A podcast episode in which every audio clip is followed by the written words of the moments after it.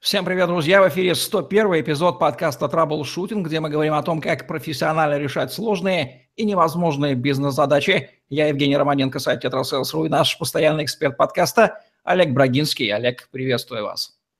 Евгений, доброго дня. Наконец-то мы разменяли первую сотню. Есть такое. Олег Брагинский, специалист номер один по траблшутингу в России СНГ, гений эффективности по версии СМИ, основатель школы траблшутеров и директор бюро Брагинского, кандидат наук, доцент, автор двух учебников, 10 видеокурсов и более 750 статей. Работал в пяти государствах, руководил 190 проектами в 23 индустриях 46 стран, 20 лет проработал в компаниях Альфа Групп, один из наиболее просматриваемых людей планеты, сети деловых контактов LinkedIn. Эффективное дизайн-мышление – тема нашего сегодняшнего выпуска. Признаться, когда я писал к нему вопросы, я сначала решил, что это про дизайн, потом залез в Википедию и понял, что несколько сузил, хотя и дизайн там тоже имеет место быть. Давайте, Олег, начнем с дефиниции, дабы и наши зрители не пребывали в непонятности, что же такое дизайн мышления, и вот акцент на слово «мышление», почему оно здесь? Дизайн мышления – это методология решения инженерных деловых задач не аналитическим, а творческим подходом. Вместо рассуждений и логических построений запускается созидательный, креативный процесс, в котором несуразные, неожиданные, непрактичные идеи отрабатываются для получения наилучшего решения. Незнание, подготовка и системность, а любопытство, вдохновение и оптимизм становятся драйверами буйства фантазии в попытке найти красивое, полноценное решение. Связь между, простите, дизайном все-таки и как областью деятельности, и дизайн мышлением. Слово «дизайн» произошло от итальянского «дизайн интерио». Это рожденная художником идея, которая была подарена ему Богом.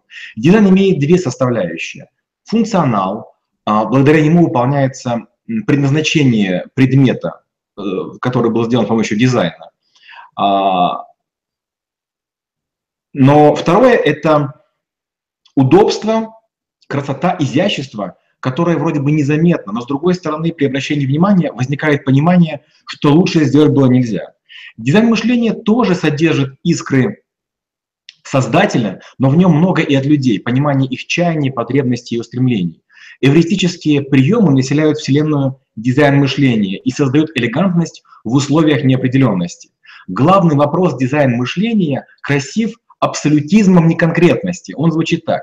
Как искать то, чего не знаем, а если ищем, то зачем это делаем и как узнаем, что мы уже достигли результата. Отлично, витиеватость, просто можно заслушаться. Но вот для решения каких задач, в каких областях, сферах требуется именно дизайн мышления? Инструментарий дизайн мышления создавался для решения сложных комплексных задач, создания и разработки продуктов. Но практика понравилась бизнесменам, при построении модели и организации проектной а, работы. Началось с изучения и улучшения клиентского опыта. Уровень неопределенности был таким, что перепробовав десятки подходов, как это часто бывает, сразу несколько крупных компаний заявили, что значительно продвинулись вперед и осчастливили потребителей привлечением специалистов по дизайн-мышлению, которые тут же не применули выпустить книги, разошедшиеся миллионными тиражами.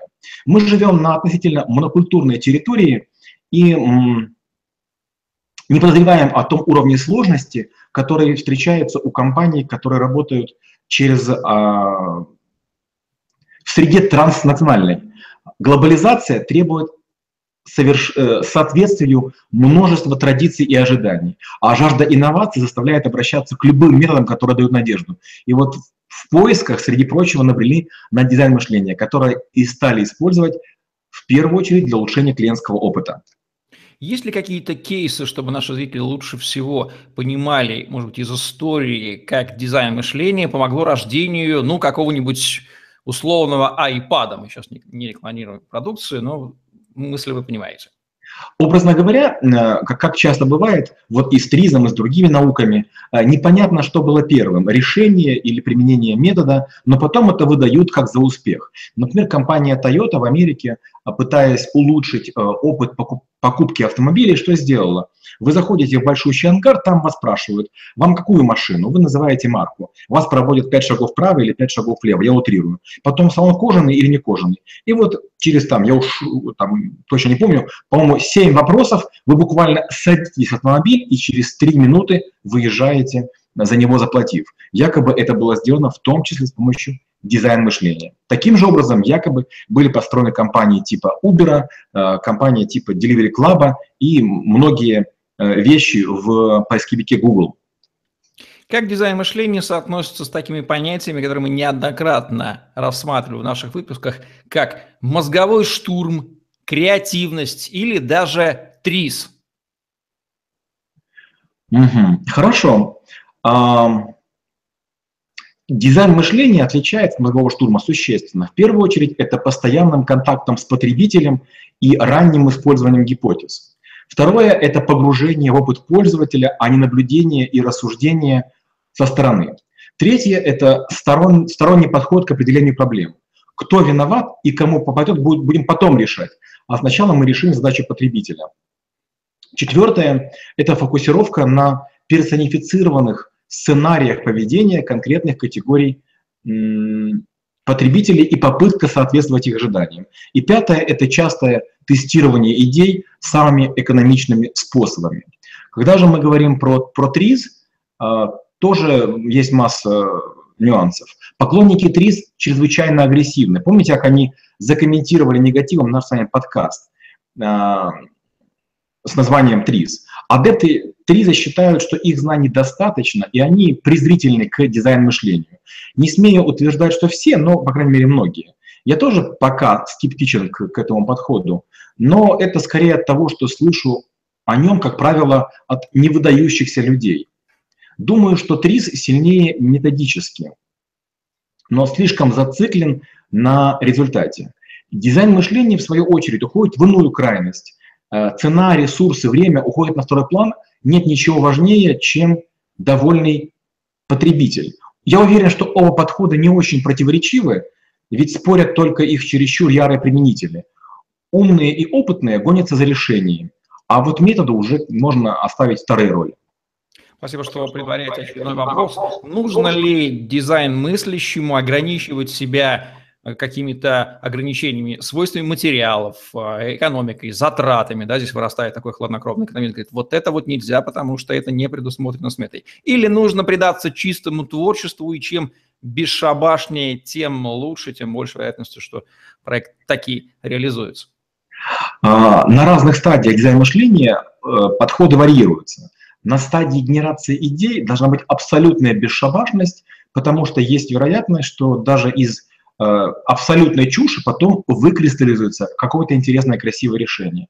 А вот ближе к внедрению тут уже э, важно не стрелять из пушки по воробьям и найти какие-то наиболее экономичные подходы для апробации гипотез. Существуют ли какие-то специфические способы, техники, технологии дизайна мышления? Или это обычный мыслительный процесс на уровне сел, налил чашку кофе, задумался, и ничего, и нельзя понять, человек дизайна он мыслит или он мыслит в шаблонах, глядя со стороны. Здорово. Ну, конечно же, методов много. Ну, во-первых, это обмен историями. Он ускоряет обмен информацией и позволяет поделиться личными наблюдениями, которые гарантированно от одного процесса у разных людей будут различными. Второе – это наполнение пространства и его группировка. А, мы размещаем какие-то липкие листочки, со своими мыслями, а потом группируем по, по элементам схожести, для того, чтобы произвести осмысление, укрепление, укрупнение и агрегацию. Дальше это двумерные матрицы, которые позволяют связывать людей и предметы. А, дальше это подготовка к интервью, что заставляет ценить время, отобрать важнейшие вопросы и задуматься, как же будут потом использованы ответы. Потом проведение интервью, оно подталкивает понять, как человек делает выбор и ведет себя в разных ситуациях. А, может быть, даже создать упреждение. Потом экстремальный пользователь – это наиболее агрессивный э, и из нелояльных, э, который скажет всю правду и даже, может быть, в таком жестком ключе. Карта эмпатии. Карта эмпатии позволяет синтезировать наблюдения и получить неожиданные и убедительные догадки. Профиль композитного стейкхолдера, в чьих интересах мы работаем. Ну и формула для постановки задачи, чтобы понять, что именно мы решаем. Правильно я понимаю, что дизайн мышления – это задача, скорее, из области синтеза, и если да, то как она противопоставляется задаче аналитика, который препарирует окружающий мир, но бессилен перед синтезом? Или эти ребята работают в паре?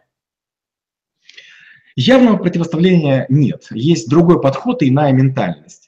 Дизайн мышления, как более молодое направление, охотно вбирает в себя и перерабатывает инструментарий более пожилых наук, теорий, течений. Как и в аналитике, происходит глубокий анализ и фокусировка на решаемой проблеме. Генерируются и отбираются гипотезы, производится проверка а, работоспособности. Отличие, пожалуй, сосредоточено в большей ориентации на пользователя. Аналитики ищут функциональную зависимость, связь, корреляцию, а дизайн мышления фокусируется на не, не на заказчике, а на конечном пользователе. И финальный потребитель определяет правоту, применимость и полезность. Традиционный вопрос про соотношение логики и эмоций в дизайне мышления. Каким оно будет?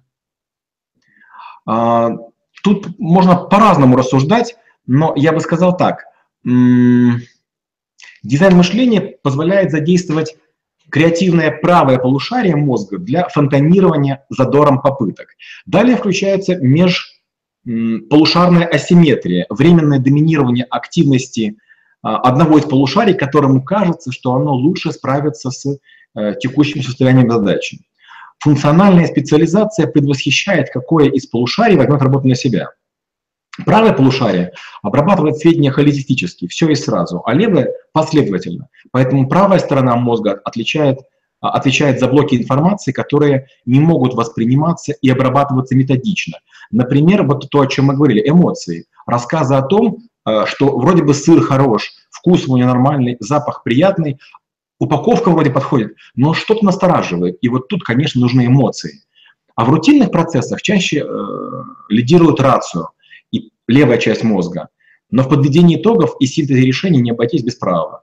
Справедливо будет сказать, что отношения между полушариями в процессе дизайна мышления меняются динамически, и мы все время скачем от эмоций к рацию, от эмоций к рацию. Эмоции для восприятия, рацию для подведения итогов.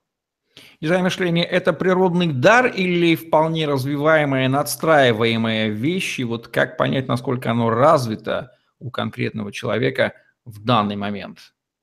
Большинство специалистов нацелены на построение процессов, продуктов, товаров и услуг удобных компаний или стартапу, акционерам или инвесторам, руководителям или начальникам.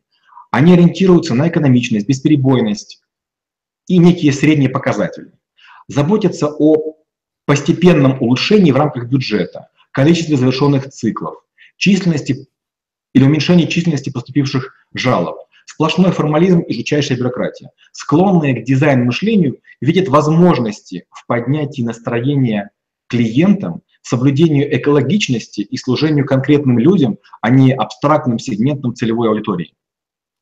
Наша любимая гендерная грань тонкого льда. Если наблюдение по поводу того, у кого лучше развито дизайн мышления, у мужчин или у женщин? Мужчины более критичны, чаще вырабатывают формальные критерии, эм, тщательно формулируют постановку задачи, гипотезы и идеи. В их исполнении процесс механистичен и слегка как будто бы недокручен, души не хватает. Женщины вкладываются в эмоции, вкус, ощущения – искренне стараются, не считают со временем и работают с большей отдачей. Мужчины чаще критикуют, быстрее отбраковывают, строже подходят к друг другу и оценкам. Женщины вдохновляются, их сложно остановить. Они продолжают докручивать завершенные проекты, хотя за это уже гарантированно не доплатят или проект уже даже завершен. Учитывая, что этот процесс насыщен творчеством, справедлив ли вопрос о типичных ошибках – в дизайн мышления, если таковые вообще существуют? Ну, если да, то какие эти самые ошибки? Ну, типичные ошибки – это увлекаться ранней идеей и стараться доказывать ее вместо генерации новых, следующих и очередных. Второе – это спорить вместо того, чтобы искать а, здравые мысли и крупицы зерна идей, которые можно использовать в каждой гипотезе. Третье – это думать только о собственных целях забывая, что в конечном итоге зарплату платят всем а, довольные покупатели, клиенты. Четвертое – это не завершать отработку грозди гипотез, поверив в наиболее правдоподобную. Она может оказаться рабочей, но не лучшей. И пятое – это заниматься полным перебором, надеяться на пробы и ошибки или на метод тыка. Как обучаться дизайн-мышлению или развивать его? Какие виды деятельности, практики, упражнения могут этому помочь? Понятно, что процесс это длительный, тем не менее. Ну, наверное, надо научиться снова быть ребенком. Дети – большие выдумщики, могут жить в миллионе миров одновременно. Им не свойственно привычное поведение. Вернитесь в детство и станьте, ставьте все под сомнение. Учите слова заново, расспрашивайте людей об очевидном. Второе. Найдите время для себя. Читайте, размышляйте, играйте, наблюдайте, путешествуйте. Третье.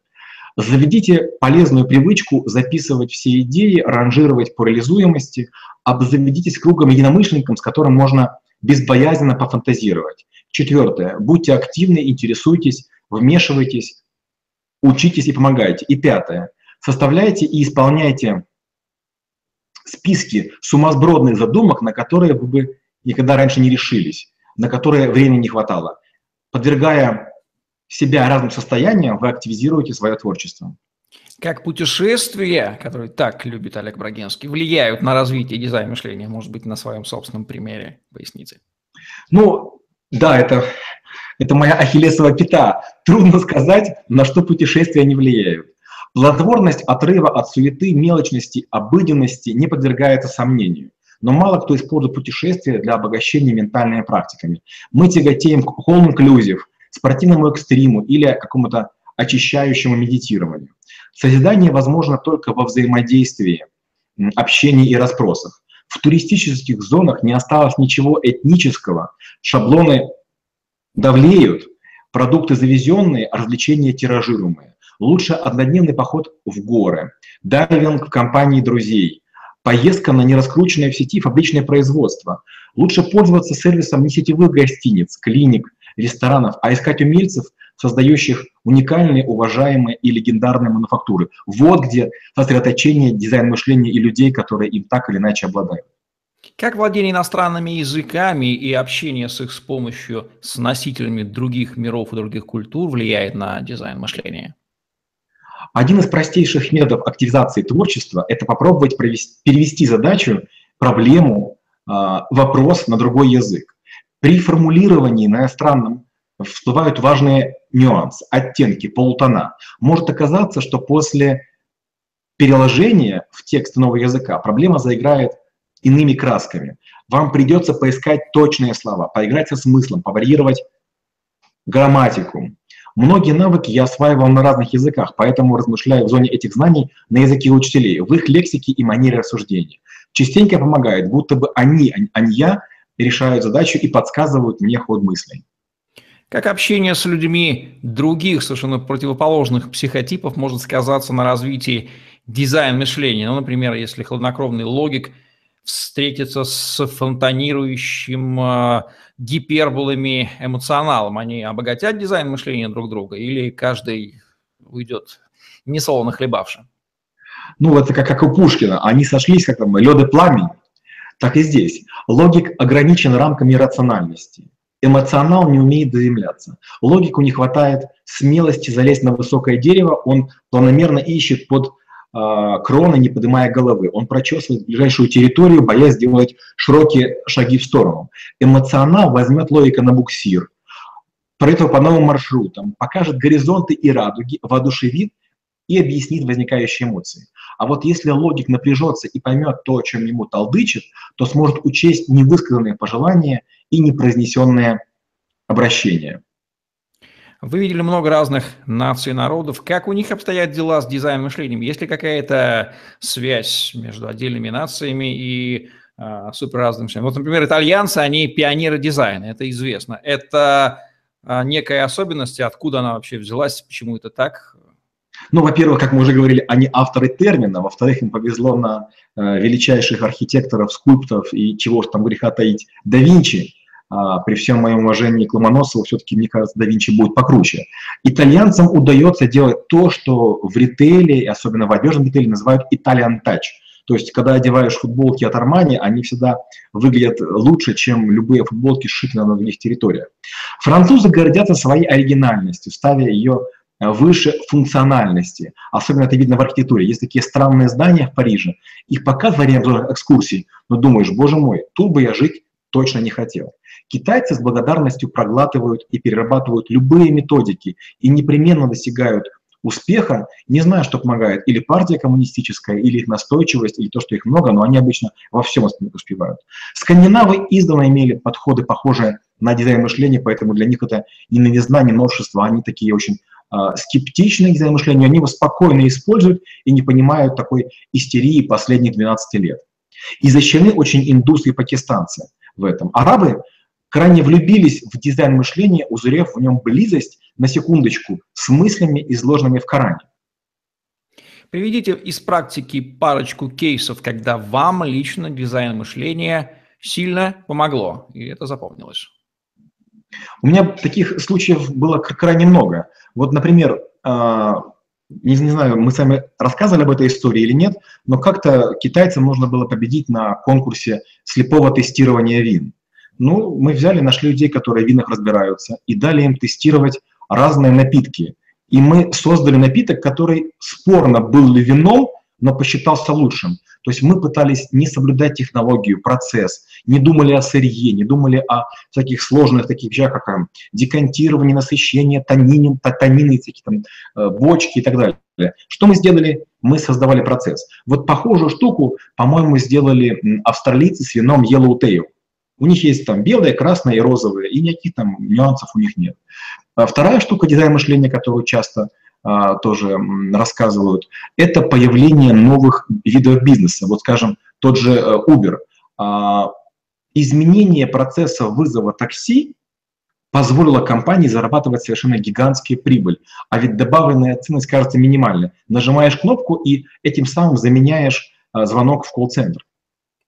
Что в дизайн мышлении от открытия того, что рядом с нами, но пока еще вот нами не узнано, а что от а, придумывания, от конструирования некого вообще искусственного?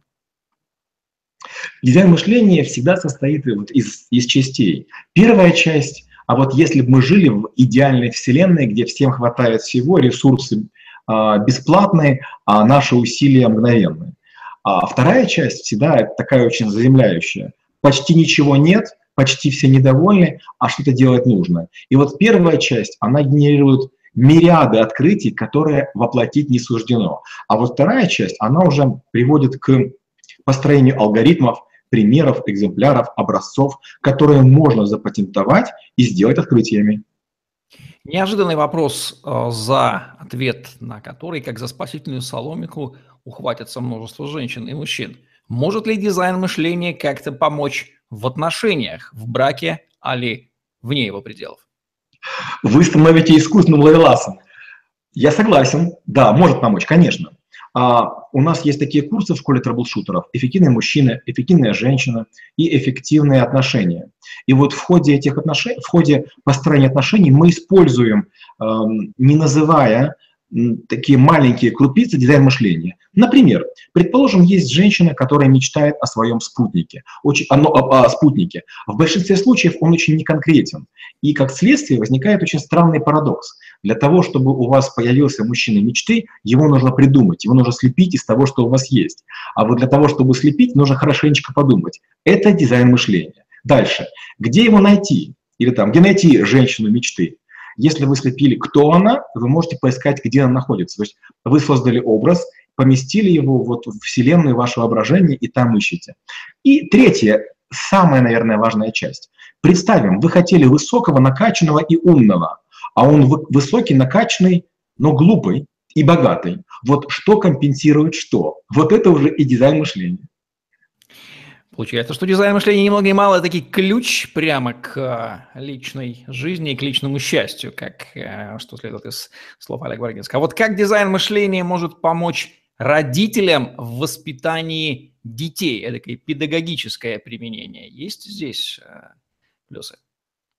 Мы, мы уже говорили, что дизайн мышления фокусируется на ощущениях другого человека, на эмпатии. Ребенок – это человек. И, естественно, он многого не знает. Вот спроси маленького ребенка, ты хочешь заниматься бачатой или карате? Он не поймет, что такое карате, что такое бачата. И даже объяснение э, единоборства и танцы мало ему помогут.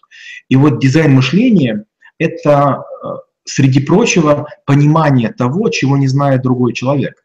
Это умение говорить с ним на том языке, который он сможет подхватить, который он сможет развить, э, который будет понятен и возникнет конструктив. Ведь часто бедные детки вынуждены соглашаться. Пойдешь заниматься баяном? Да, пойду. А вышивать крестиком будешь? Да. И варенье сварим? Да. Они считают, что все, что предлагают родители, это хорошо.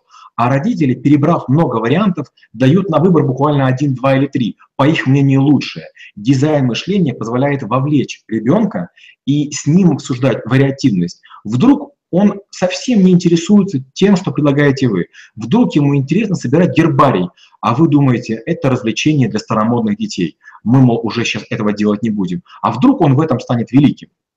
Как дизайн мышления может помочь продавцам и маркетологам, которых пока еще не вытеснили роботы?